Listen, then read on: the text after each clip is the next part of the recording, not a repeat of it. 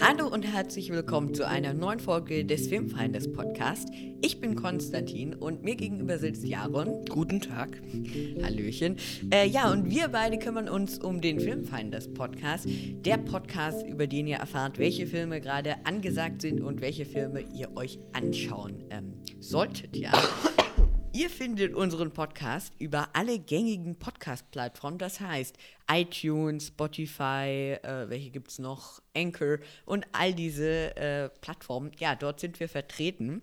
Und außerdem könnt ihr euch unseren Podcast auch über unsere Webseite anhören, www.film-finders.de. Dort findet ihr monatlich, nein, doch monatlich unseren neuen Podcast und jede Woche findet ihr dort eine neue Filmkritik.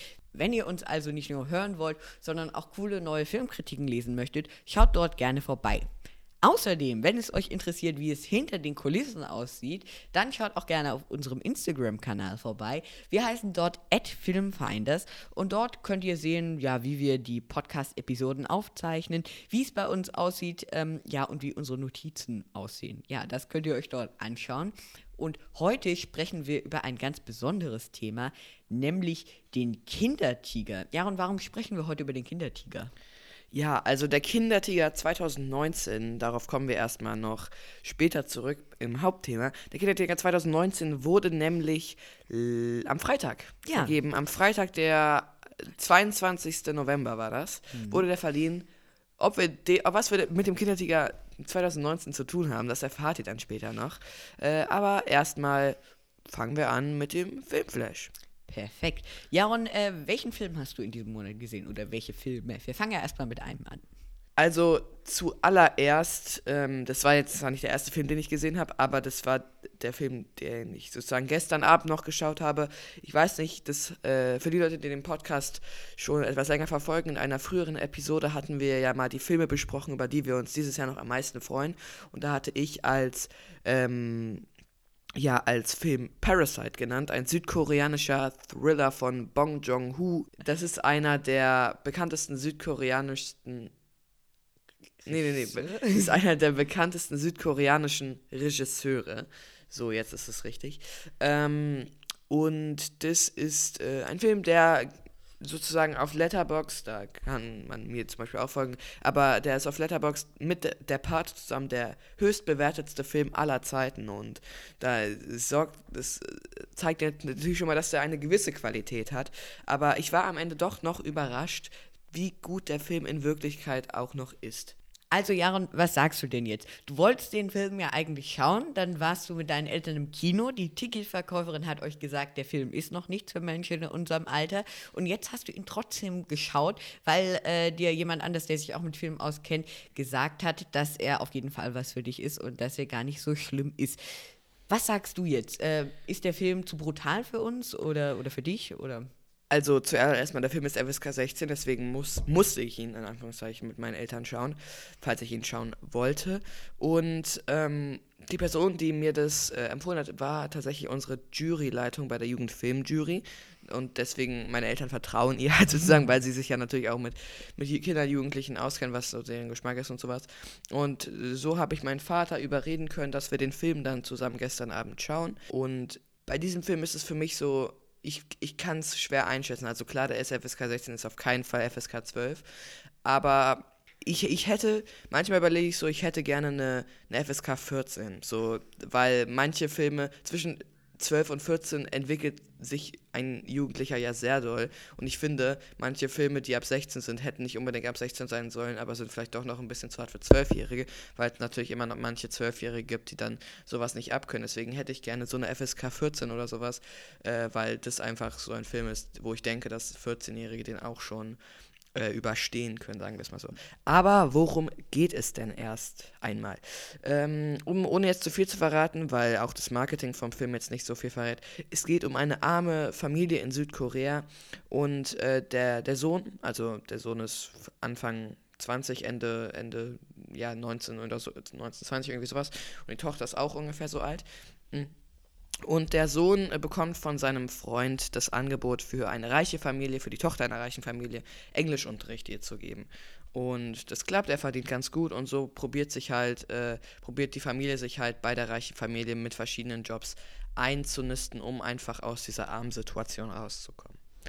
Und der Film dauert 130 Minuten, also Parasite ist schon relativ lange, aber das äh, nicht wie bei einem anderen Film, auf den wir noch später zurückzukommen, ist der Film, fühlt sich nicht lang an. Also keine einzige Szene war langweilig oder zu lang oder sowas. Und ähm, auch natürlich die Gewalt am Ende wird jetzt nicht zu sehr ausgespielt, das ist schon sehr überspitzt. Ähm, aber ja, du hast dir den Trailer ja auch angeschaut und ähm, wie fandest du den? Also ich schwanke auch äh, hin und her und bin mir nicht ganz sicher, ob ich mir den Film anschauen möchte. Also auf jeden Fall auf der künstlerischen Ebene hat mich der Trailer total begeistert. Also die Kameraeinstellungen sind genial und auch nicht, also anders als normal. Sie brechen die Regeln, würde ich sagen. Die Farben sind super. Die Geschichte, wie gesagt, also über die erfährt man im Trailer noch recht wenig, aber es wird dadurch natürlich spannend. Und durch die FSK 16 Einschränkung bin ich ein bisschen abgeschränkt, äh, abgeschreckt, meine ich natürlich. Ich bin mir nicht ganz sicher, ob der Film was für mich ist, aber er klingt auf jeden Fall spannend. Also es war natürlich der erste koreanische oder südkoreanische Film, den ich geschaut habe und äh, von, von, wenn also ich sag mal so, der Film macht einem Lust, mehr koreanisches oder asiatisches Kino zu schauen. Und ich finde es auch, gut, so, so ein bisschen cool. Also ich meine, die Koreaner haben ja eine ganz andere Art, Filme zu machen, als zum Beispiel die Deutschen oder die Amerikaner. Und ähm, das finde ich ganz gut. Ich fand den Film eigentlich perfekt, deswegen würde ich dem 10 aus 10 geben. Und ich würde sagen, vielleicht äh, schaut sich äh, vielleicht, wenn du den schauen möchtest, schaut sich erstmal da, dein ein Elternteil von dir den an und dann kann sie ja entscheiden, ob es der Film für dich ist oder sowas, ja. Also, weil eigentlich ist das schon mit einem Elternteil eher anzuschauen. Okay, also Empfehlung Parasite auf jeden Fall anschauen, aber mit einem Elternteil. Okay, ein Film, den ich geschaut habe in diesem Monat, der heißt Black Clansman und ist aus dem letzten Jahr. Und tatsächlich, das hatten wir gar nicht gesagt, Parasite hat den, ähm, hat die, hat Cannes gewonnen, das Filmfestival von Cannes. Das ist mit Toronto das größte Filmfestival der Welt, würde ich sagen. Und halt vielleicht noch ähm, Venedig. Aber ja, und Black Hair Clansman hat diesen Preis 2018 gewonnen. Also genau. haben wir hier zwei Cannes-Gewinner. Genau, zwei Kann-Gewinner.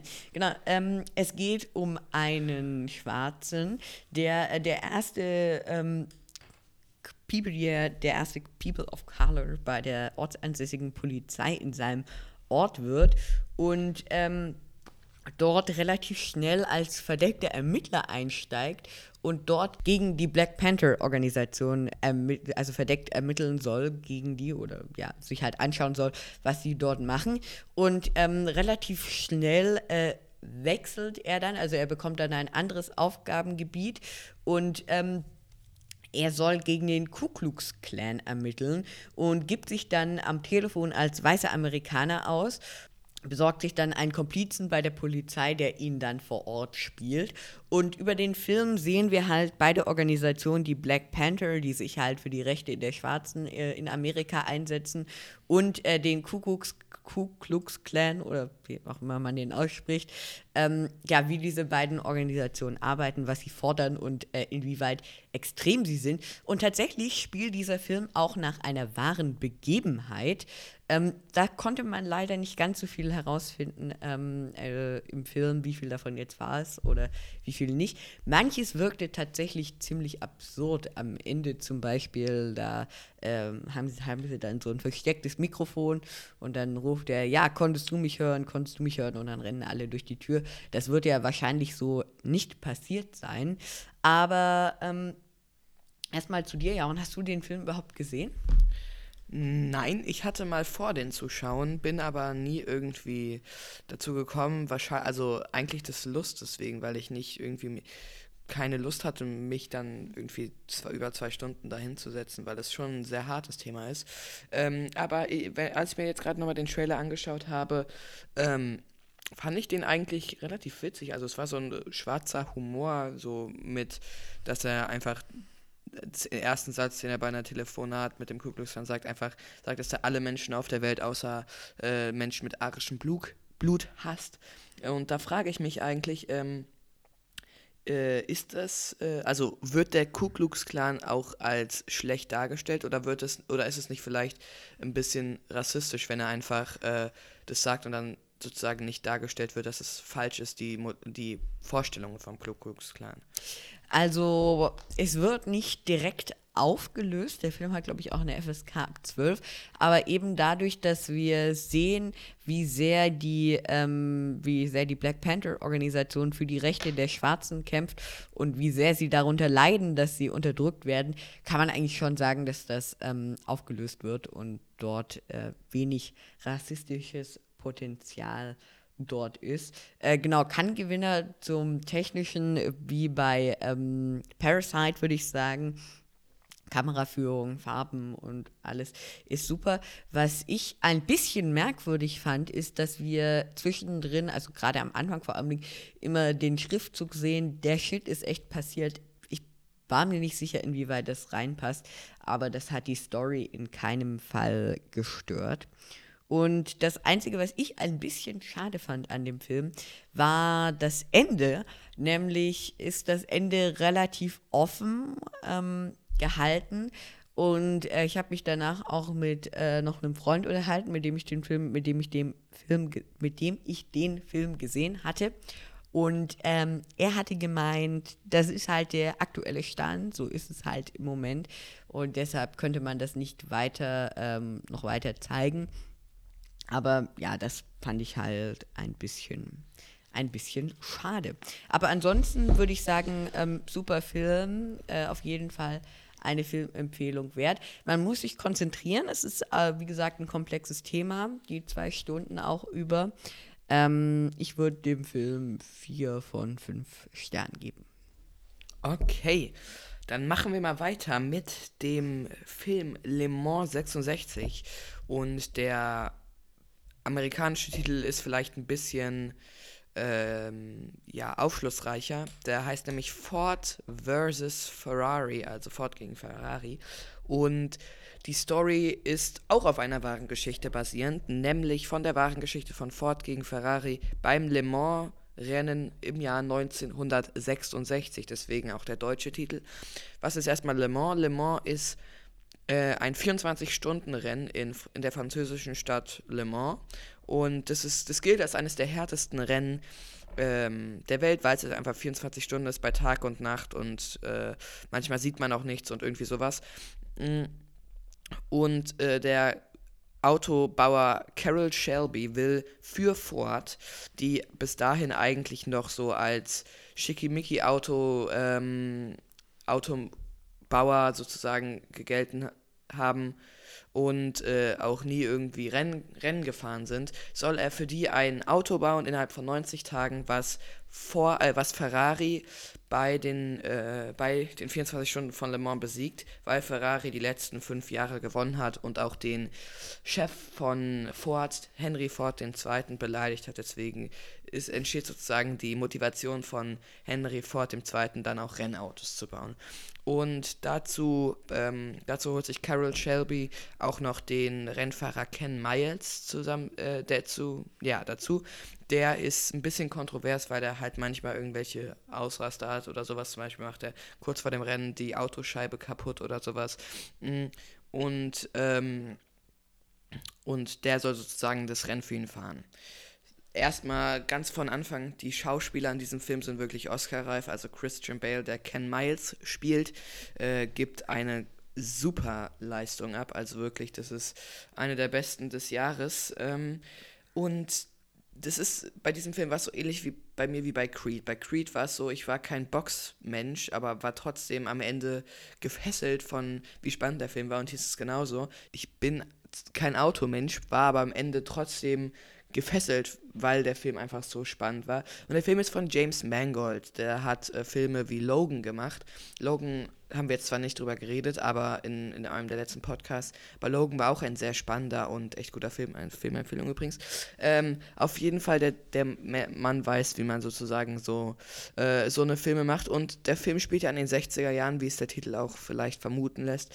Und der, der, der Look und die Musik der 60er, also ich weiß jetzt nicht, ob die Musik aus den 60ern ist, aber sie hört sich danach an sozusagen. Ähm, und es wurde, äh, das, das Setting der 60er war sehr schön. Äh, das Einzige, weswegen ich dem Film 4 von 5 Sternen geben würde, ist, dass er 150 Minuten geht, also zweieinhalb Stunden und das leider ein bisschen sehr lang ist. Also die erste Dreiviertelstunde zieht sich äh, ein bisschen sehr lange. Du hast dir ja auch den Trailer angeschaut. äh, was, was ist denn deine Meinung dazu? Grandiose Überleitung. Äh, mir geht es tatsächlich auch wie bei Creed und deshalb meine Frage, ähm, muss man sich mit Autos auskennen? Muss man Autofan sein, um den Film zu schauen? Ähm, ich würde sagen, nein. Also, man, es ist, man kann den Film gut mit Creed vergleichen. Man muss ja für Creed muss man sich auch nicht unbedingt für Boxen auskennen, um den ja. Film zu verstehen oder zu genießen. Nee, also, ähm, äh, nee, also Limo 66 hat zwar viel mit Autos zu tun und Bremsen kaputt gehen, Computer findet ein Problem und löst es dann oder sowas oder macht das Auto schneller, indem man Wollknäule an, ans Auto bindet, äh, weil der Wind dann sozusagen schneller abzieht oder sowas. Ähm, das alles kommt vor, aber ich würde nicht sagen, dass das so zwingend mit, dass es dass in dem Film so mit technischen Begriffen um sich geworfen wird, dass man gar nicht weiter weiß, was gerade passiert, sondern äh, ja, man den Film auch als äh, kein Automensch schauen kann. Super. Das heißt 4 von 5 Sternen für Le Mans 66. Okay. Dann lass uns zum zweiten Teil des Filmfleischs übergehen. Und zwar äh, sprechen wir über einen, nun ja, in Anführungszeichen ganz besonderen Film. Ähm, denn er ist ein bisschen, ich weiß nicht, zum äh, Kulturgut, na, Kulturgut ist vielleicht zu viel, aber es wird viel über ihn diskutiert und äh, ganz kleine Kinder mögen ihn und ganz große, nämlich die Eiskönigin 2. Äh, oder auch Elsa 2. Ich glaube, ist Elsa ein offizieller Name vom Film? Nein. Nein. Frozen im Englischen. Ah, okay. Und ähm, ja, der Trailer ist ja schon draußen. Und ähm, es geht um Elsa, die in einen verzauberten Wald gehen möchte, um ihr Königreich zu verteidigen. Aber mehr konnte ich auch nicht aus dem Trailer entnehmen. Ja, also erstmal, wie wir auf den Film kommen, ohne jetzt zu viel Feuer zu nehmen, das ist wahrscheinlich der Film, den wir äh, im Dezember mit der Jugendfilmjury schauen werden. Da wurde uns schon Bescheid gesagt, dass dieser Film so gut wie sicher ist. Und deswegen werden wir auch in der nächsten Podcast-Episode dann darüber ausführlich sprechen, wie wir den Film fanden. Aber jetzt macht Konstantin erstmal weiter. Genau. Und ich bin mir, wie gesagt, nicht sicher, ähm, worum es in dem Film geht und auch nicht sicher, wie ich zu dem Film stehen soll. Ich habe zugegebenermaßen die Eiskönigin 1 nicht gesehen und ey, jeder Trailer, den ich mir gerade vom zweiten Teil anschaue, lässt mich so einen anderen Blick auf den Film werfen. Den ersten Trailer, den ich gesehen habe, der hat ähm, ja die, genau diesen kleinkindmäßigen, ähm, einfach hauptsächlich lustigen Teil von ähm, Frozen gezeigt und äh, andere Trailer zeigen dann doch mehr die Story und was dahinter steckt. Und ähm, ich bin mir nicht ganz sicher, weil, wie ich vorhin schon, wie ich das vorhin schon gesagt habe, zum einen ist die Eiskönigin halt ein wenig komplexer Kinderfilm halt von Disney, aber zum anderen habe ich zumindest das Gefühl, dass er immer komplexer wird. Was meinst du, Jaron? Also ich hatte, ich habe den ersten Teil damals im Kino gesehen, glaube ich sogar. Ich kann mich aber nicht mehr dran erinnern. Ich äh, hatte das Gefühl, dass die einfach krampfhaft versucht haben, die Qualität der alten handanimierten äh, Filme sozusagen wiederzuerlangen, was nicht so gut geklappt hat. Also ich fand den alten okay, aber jetzt nicht irgendwie spektakulär. Und ähm, das, ich fand halt bei diesem neuen Film, ich weiß nicht, ob sie, ob sie das ähm, berücksichtigt haben, aber die, ich meine, die Zielgruppe vom ersten der Jahreskönigin ist ja jetzt sechs, sechs Jahre älter geworden und vielleicht ist es daher, dass gerade im ersten Trailer sieht man sozusagen, wie Elsa probiert, übers Wasser irgendwie zu entkommen und dann fast ertrinkt, ob das es vielleicht ein bisschen düsterer wird. Aber ich frage mich, weil die Eiskönigin eigentlich immer ein Film war, der für kleinere Kinder gemacht war, also für sechs bis achtjährige, ob das nicht dann vielleicht ein bisschen zu hart ist, wenn man sieht, dass die, äh, dass der Hauptcharakter fast stirbt oder vielleicht am Ende sogar doch stirbt, wie ich meine, kann da gut sein. Ähm, und das habe ich mich gefragt, ob es ein bisschen zu hart ist. Ich habe auch das Gefühl, dass der zweite Film jetzt einfach nur gemacht wurde, weil ich meine, es gab eigentlich keinen keinen Sinn, so keinen wirklich großen Sinn, den zweiten Film zu machen ob man es nicht einfach gemacht hat, da jetzt auch Weihnachten ist, um nochmal mit Merchandise äh, mhm. richtig viel Kohle zu verdienen, weil gerade auch mal im Trailer so kleine neue Wesen sieht, die dann so Chamäleonartig, die dann ganz süß aussehen. Mhm. Ob das nicht einfach nur aus Merchandise-Zwecken gemacht wurde. Ich meine, ich würde es Disney zutrauen. Ähm, ich finde auch, die Animation ist zwar schön, aber ist bei weitem nicht die beste des Jahres. Ja. Also da fand ich das Toy Story 4 oder zum Beispiel Klaus, über den wir auch nächsten Podcast sprechen werden, weil es ein Weihnachtsfilm ist und nächsten Podcast ist ja Weihnachten, ähm, ob Klaus, äh, äh, nee, ob ähm, das, äh, die Eiskönigin 2 nicht die beste Animation hat. Und bei so einem teuren Film müsste das eigentlich. Also ich, ich meine, die Animation sieht jetzt nicht schlecht aus. Also das sieht bei weitem nicht schlecht ja. aus. Aber ich habe eigentlich. Es sieht, es sieht ja einfach so aus, wie als wäre es direkt nach Die Eiskönigin 2 produziert, aber der wurde im Jahr 2013 produziert und ich sehe jetzt keinen Fortschritt bei der Animation von 2013 bis jetzt und das finde ich ein bisschen schade. So, äh, ich finde auch, man hat gemerkt, gerade bei den witzigeren Trailern, dass der Humor wieder an kleinere Leute gerichtet ist. Und dann frage ich mich nochmal, wenn die Story düsterer und dramatischer ist, aber der Humor noch für kleine Kinder, frage ich mich, ob das so gut funktioniert. Ähm, was aber Frozen oder den ersten Teil, ich glaube, das hast du auch mitbekommen, hat, äh, mitbekommen, ein bisschen ausgemacht hat, ist, ähm, sind die Lieder, dieses Let It Go. Das, also, es war schon am Ende nervig. Ich frage mich, ob, ob, ob, der, ob der zweite Teil dann genauso in Anführungszeichen gute Songs hat. Was sagst du dazu? Ähm, also im Trailer hat man ja keine Musik gehört. Ich glaube im letzten Jahr. Schon Musik, aber keine. Ja, ja. ja kein, keine musicalhaften Elemente. Ähm, ich fände ehrlich gesagt wieder ganz erfrischend, wenn ein bisschen Musik reinkommt. Und wir hatten uns ja auch über den alten König der Löwen-Film unterhalten. Und dort war ja auch schön viel Musik drin. Und ich finde das gar nicht, ehrlich gesagt, immer schlecht, sondern eigentlich glaube ich, dass es den Film auch aufpeppen kann, wenn man sich ein bisschen daran gewöhnt hat. Ja, ich das war ja auch nicht negativ gemeint. Ich meinte nur, dass dann, man hat Let It Go ja für ein komplettes Jahr gefühlt Ach überall so, ja, gehört. Ja. Das, das fand ich dann ein bisschen nervig, aber ja. ich glaube nicht, dass die Songs im zweiten Teil genauso erfolgreich werden, sagen wir es mal so. Werden wir herausfinden. Okay. Dann würde ich sagen, sind wir mit dem Filmflash sogar fertig. Oder was sagst du? Ja, sind wir. Ja, dann lass uns mal mit dem Hauptthema anfangen. Das ist nämlich der Kindertiger 2019. Äh, erstmal für die Leute, die gar nicht wissen, was der Kindertiger ist. Der Kindertiger ist äh, ein Preis für das beste deutsche Drehbuch, Drehbuch, Drehbuch für einen Kinderfilm. Und es ist auch der höchst dotierte Preis für ein Drehbuch für einen Kinderfilm, in Deutschland zumindest. Der von einer Kinder- und Jugendjury vergeben wird. Ja. Der erste Platz bekommt nämlich 15.000 Euro, was natürlich eine Unmenge an Summe ist. Also letztes Jahr wurde der Preis von einer fünfköpfigen Jury äh, verliehen. Wir konnten jetzt nicht genau herausfinden, was die mit dem Preis zu tun hatten oder wie die da rangekommen sind, ist ja aber auch egal. Auf jeden Fall wurde er dieses Jahr von der Jugendfilmjury verliehen, also auch von uns. Und wir ja, stellen euch heute sozusagen unsere Erfahrungen für die Preisverleihung vor oder wie die Preisverleihung abgelaufen ist und wie wir selber zu den äh, einzelnen nominierten Drehbüchern stehen. Also, nochmal zur Info, der Kindertiger wird einmal im Jahr verliehen, immer so Ende November ungefähr.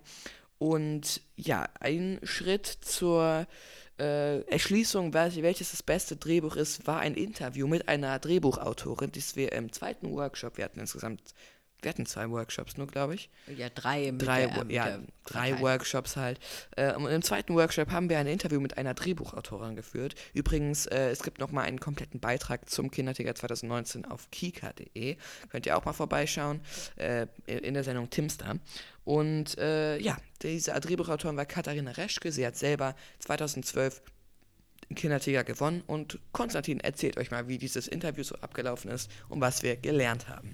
Genau, ich möchte gar nicht so viel vorwegnehmen, denn wenn euch noch, äh, wenn ihr euch überhaupt für Drehbücher äh, interessiert, was, äh, also Katharina Reschke hat uns über Drehbücher informiert, dann hört ihr euch einfach die letzte Podcast-Episode an, ähm, denn dort haben wir auch über das Interview mit ihr gesprochen.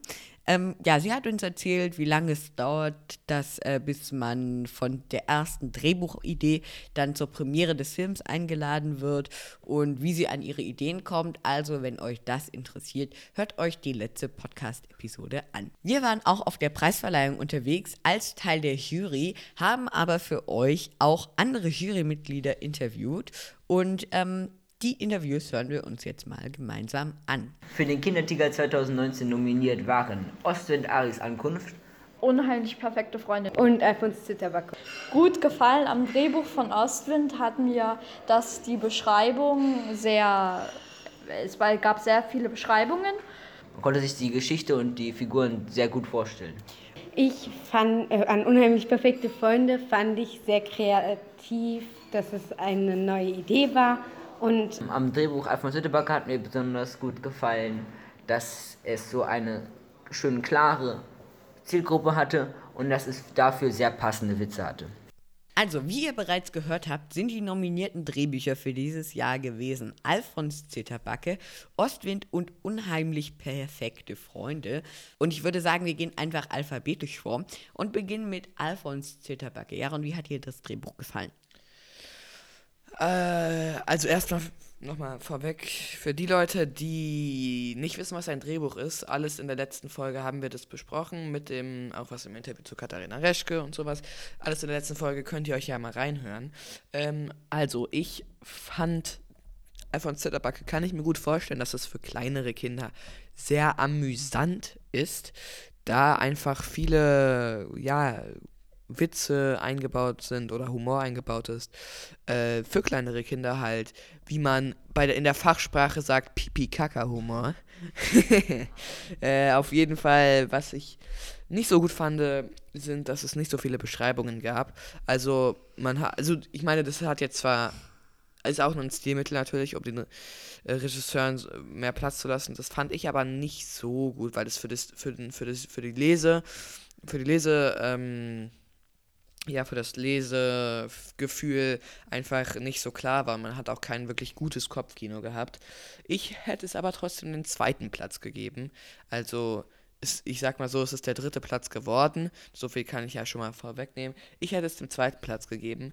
Äh, aber das hat die Jury anscheinend anders gesehen. Äh, was sagst du denn? Hast du es auch anders gesehen? Hättest du Alfons Zitterbacke auch den dritten Platz gegeben? Äh, ja, hätte ich tatsächlich. Ähm, Ein Punkt, den du noch nicht angesprochen hast, ähm, für mich persönlich war das Drehbuch nicht komplex genug, genug, nicht innovativ genug dafür, dass ähm, wir ihm diesen Preis geben würden. Also das Drehbuch war toll und findet bestimmt seine Zielgruppe, aber es uns hat dieser neue Part gefehlt und dafür war das ähm, für mich persönlich einfach ähm, ja zu sehr klischeehaft, zu sehr abziehbildhaft. Ja, da stimme ich dir auch zu. Ähm, ich fand einfach aber jetzt für ähm, unheimlich perfekte Freunde, wo wir gleich auch äh, zurückkommen, da gab es ja eine neue Idee und die fand ich aber, muss ich ehrlich sagen, ähm, fand ich, wie diese Idee sozusagen behandelt wurde, fand ich ein bisschen sehr klischeehaft. Ich meine, Alfons Zitterbacke ist auch klischeehaft, aber fand ich ein bisschen sehr klischeehaft. Aber wir kommen gleich auf unheimlich perfekte Freunde zurück. Es geht um Alfons und ähm, ja, die Alfons-Zitterbacke-Geschichten kommen noch aus der DDR und wurden jetzt ähm, wieder neu verfilmt. Und er wird in der Schule ausgelacht und findet wenig Freunde, möchte aber Astronaut werden und ist ein Träumer.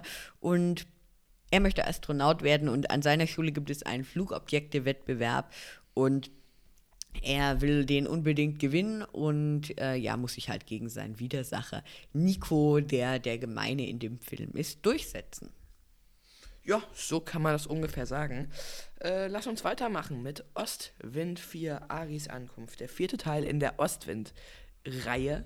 Wie hat dir Ostwind 4 Aris Ankunft gefallen? Der hat mir tatsächlich gut gefallen, also das Drehbuch, denn beim Lesen sind wirklich viele Bilder in meinem Kopf entstanden. Ähm, es war wahnsinnig, also und zwar wahnsinnig schöne Bilder, da die sehr detailreich beschrieben haben. Es gibt ein, ein, ein, eine Anweisung im Drehbuch, die heißt Insert Detail, also eingefügtes Detail. Und da äh, sieht man immer Detailaufnahmen dann und die werden dort halt in dem Drehbuch beschrieben. Das gab es so in den anderen Drehbüchern leider nicht. Gut gefallen hat mir auch die Geschichte vom Film, denn ähm, sie hat einen auf jeden Fall gefordert. An manchen Stellen war sie mir vielleicht tatsächlich ein bisschen zu chaotisch, weil dann kam hier nochmal ein extra Bösewicht dazu und ähm, es kam noch ein neues Problem auf, aber zu ein wenig anspruchsvoll war sie auf jeden Fall nicht.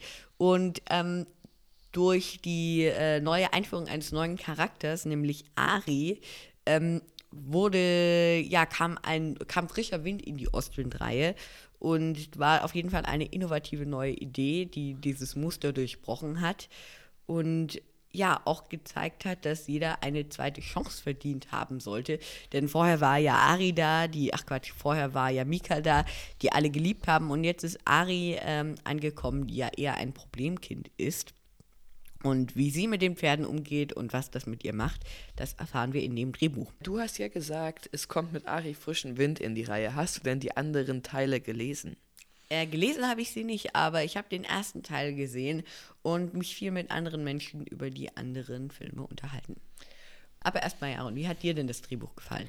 Ich fand Ostwind 4 ähm, ja, das hatte die besten Beschreibungen von Szenen. Also es ist das beste Kopfkino von allen Drehbüchern meiner Meinung nach entstanden, äh, weil halt einfach, wie du schon gesagt hast, diese ganzen Details und sowas angegeben wurde und man sich dadurch das sehr gut vorstellen konnte.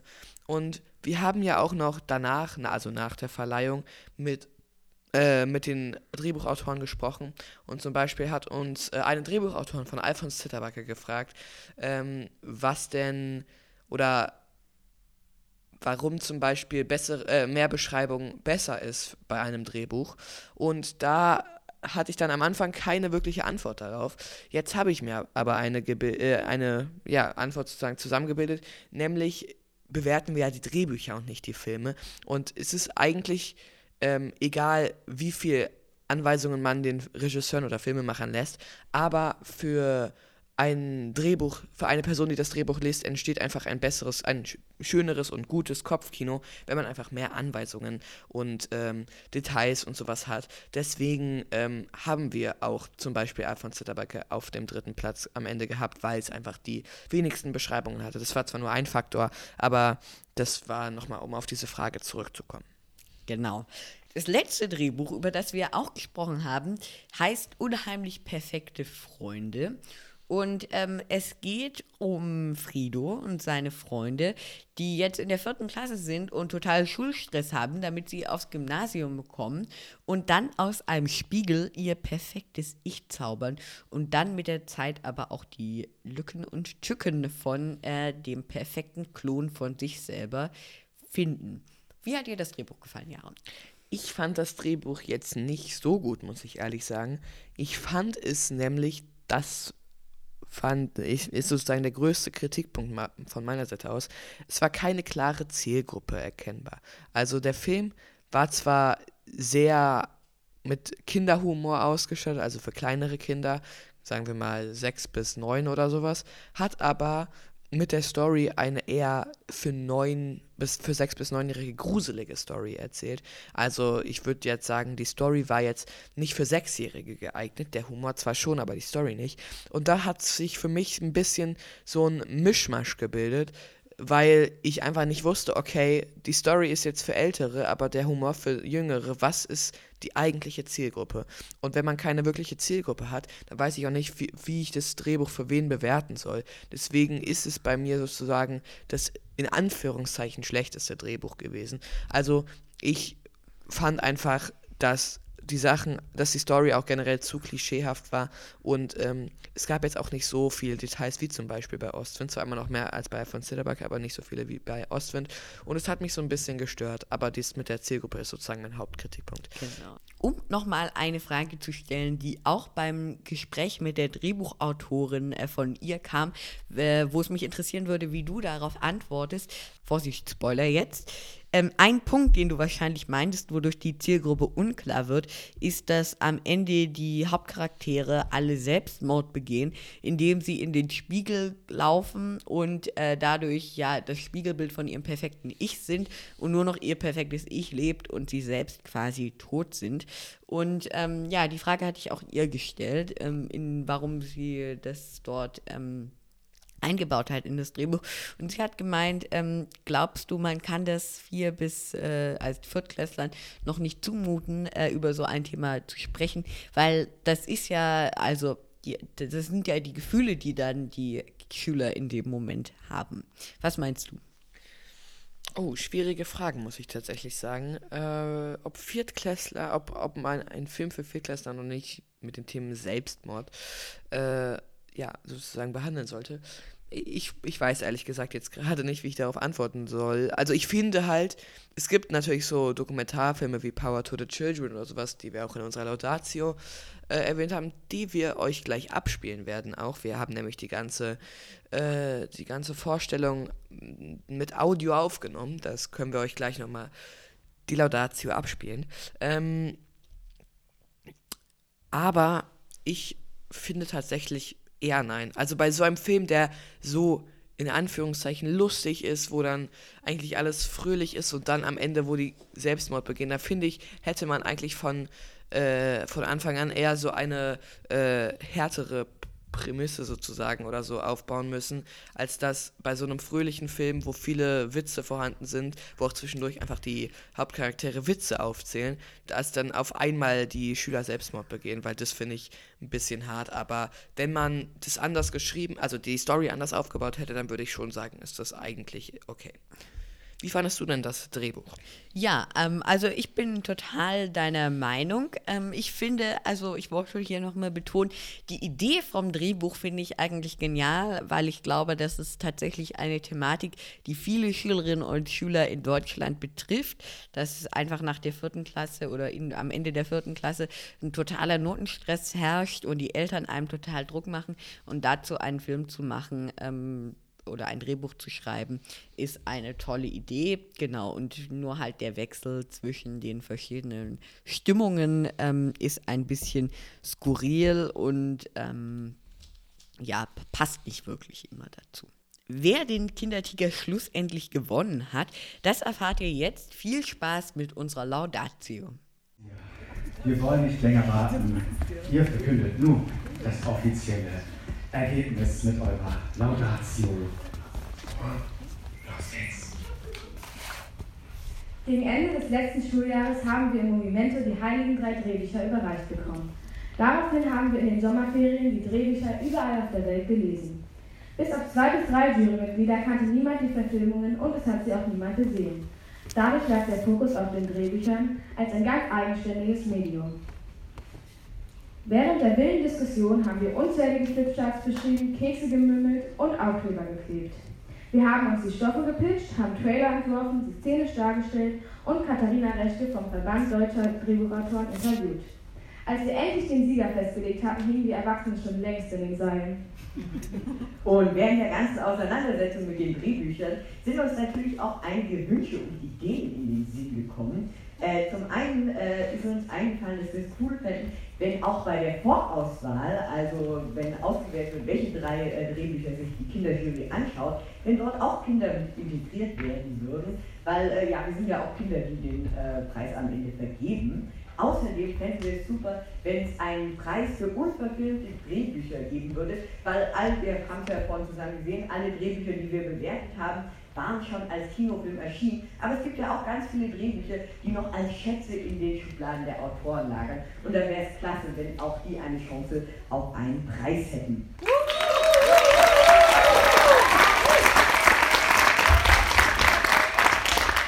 Außerdem, das ist uns auch aufgefallen, fehlt es momentan an Möglichkeiten äh, zwischen Austausch, äh, also an Austauschmöglichkeiten zwischen äh, Kindern und Autoren.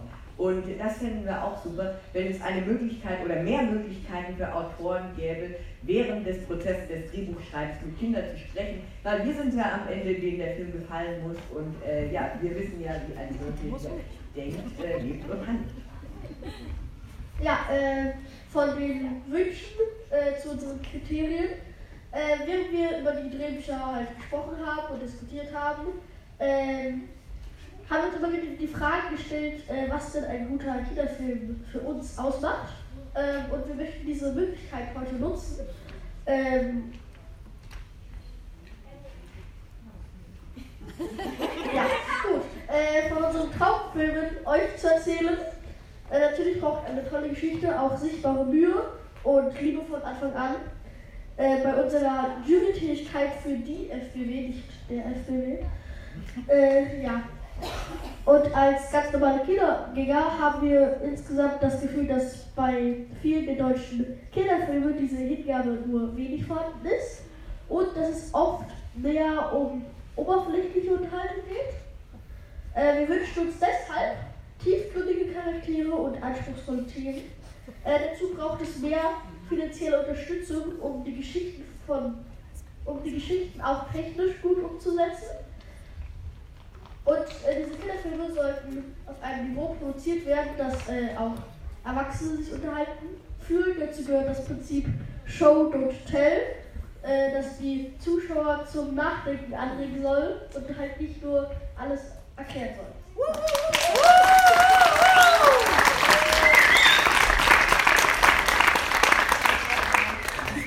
Und nun kommen wir zu den diesjährigen nominierten Drehbüchern. Da haben wir einmal Alfons Zitterbacke. Das ist ein Buch, das ganz klar für ein jüngeres Publikum von der ersten bis zur vierten Klasse geschrieben ist. Die Figuren haben schnell erkennbare Konturen und das Zielpublikum ist unter anderem dadurch auch klar definiert. Der deutlich eingesetzte Humor spricht viele an und hat auch uns amüsiert.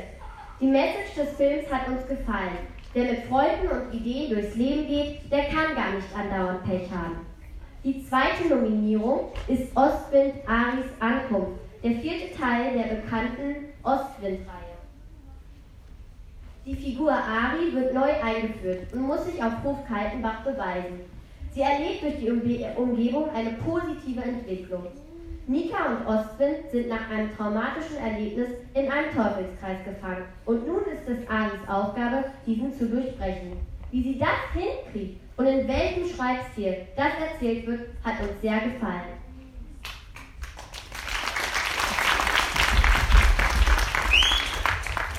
Das Buch zeigt uns, dass jeder eine zweite Chance bekommen sollte und man jederzeit eine Möglichkeit hat, sich zu verändern. Schließlich das dritte Buch, das wir lesen durften. Unheimlich perfekte Freunde. Eine neue und sehr kreative Idee, die uns so noch nicht begegnet ist. Spiegelbilder, spooky Puppen und die Begegnung mit dem perfekten Ich werden in dieser Geschichte genutzt, um eine weitere wichtige Message rüberzubringen, die man gar nicht oft genug erzählen kann. Niemand ist perfekt und das ist gut so. Der Schreibstil bringt die Story gut rüber und lässt gleichzeitig viel Platz für Fantasie.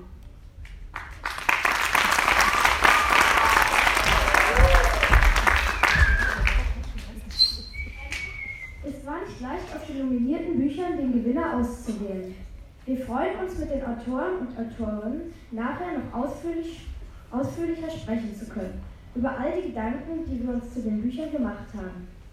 Dennoch wollen wir in dieser Laudatio zu allen etwas sagen und vergeben nun drei Plätze. Im Laufe der Beschäftigung mit den Drehbüchern hatten wir mehr und mehr zwei Favoriten. Unser dritter Platz ist zu Recht nominiert worden und wir haben uns auf das Drehbuch sehr gefreut. Das Überzeichnete und die Witze haben Spaß gemacht. Wir haben uns bei den Figuren gut zurechtgefunden, aber es war schnell klar, dass es nicht kreativ genug ist. Für die angesprochene Altersgruppe war das Drehbuch gut. Es hat uns aber nicht ganz so umgehauen. Wir hätten uns das ein weniger vorhersehbar gewünscht. Auf Platz 3 ist daher Alphons Zitterbacke.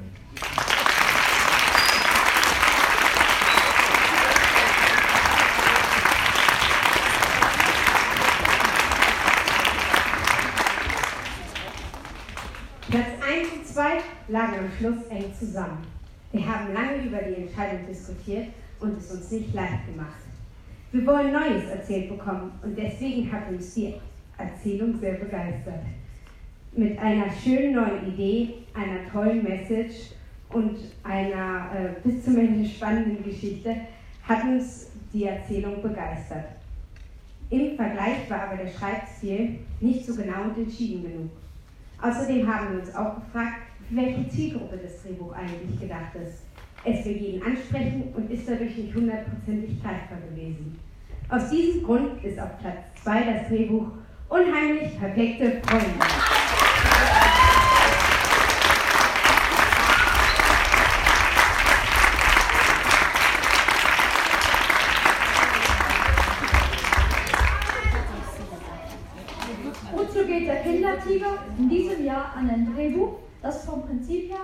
Neuheit ist. Es hat uns allerdings mit seinem besonderen und genauen Schreibstil beim Lesen am meisten gefesselt. Die Charaktere, die spannenden Konflikte der Figuren und die stimmungsvollen Beschreibungen der Szenen haben uns sofort emotional erreicht und wir hatten ganz klare Bilder vor Augen. Schon beim Lesen sind wir in die Geschichte eingetaucht. Wir freuen uns also, den Kindertiger 2019 an Lea Schmidbauer von Ostwind Amis Ankommen zu überreichen.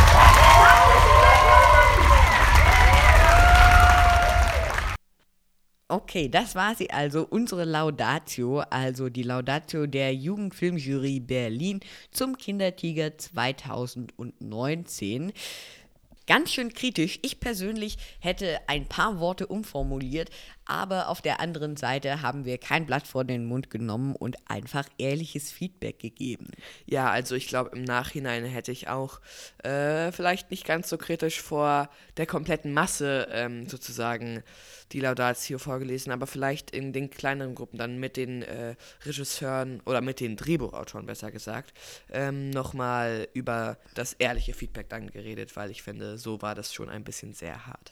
Genau, wie gesagt, ist nur unsere Meinung. Äh, Ich weiß nicht, wie das die anderen Teile der Jugendfilmjury sehen. Das war es jetzt aber auf jeden Fall erstmal mit unserer Podcast-Folge für heute. Vielen Dank, dass ihr zugehört habt. Ähm, ja, wir würden uns total freuen, wenn ihr auch das nächste Mal wieder einschaltet, wenn es heißt, herzlich willkommen zu einer neuen Folge des Filmfinders Podcast. Übrigens, äh, nächste Folge ist Weihnachten, also seid schon mal gespannt darauf. Und ja, ich würde sagen, wir sehen uns dann auch bei der nächsten Genau. Folge. Wenn ihr uns noch Feedback geben wollt oder coole Filmkritiken lesen wollt, dann schaut gerne auf unserer Webseite www.film-finders.de vorbei. Dort findet ihr wöchentlich neue Filmkritiken, wenn ihr euch also auch nicht nur über diesen Podcast, sondern auch über das Internet informieren wollt, welche Filme gerade aktuell und angesagt sind, dann schaut dort auf jeden Fall auch vorbei und auch gerne auf Instagram, denn dort könnt ihr unsere Arbeit auch verfolgen. Vielen Dank fürs Zuhören und ja, bis zum nächsten Mal. Ciao. Thank you.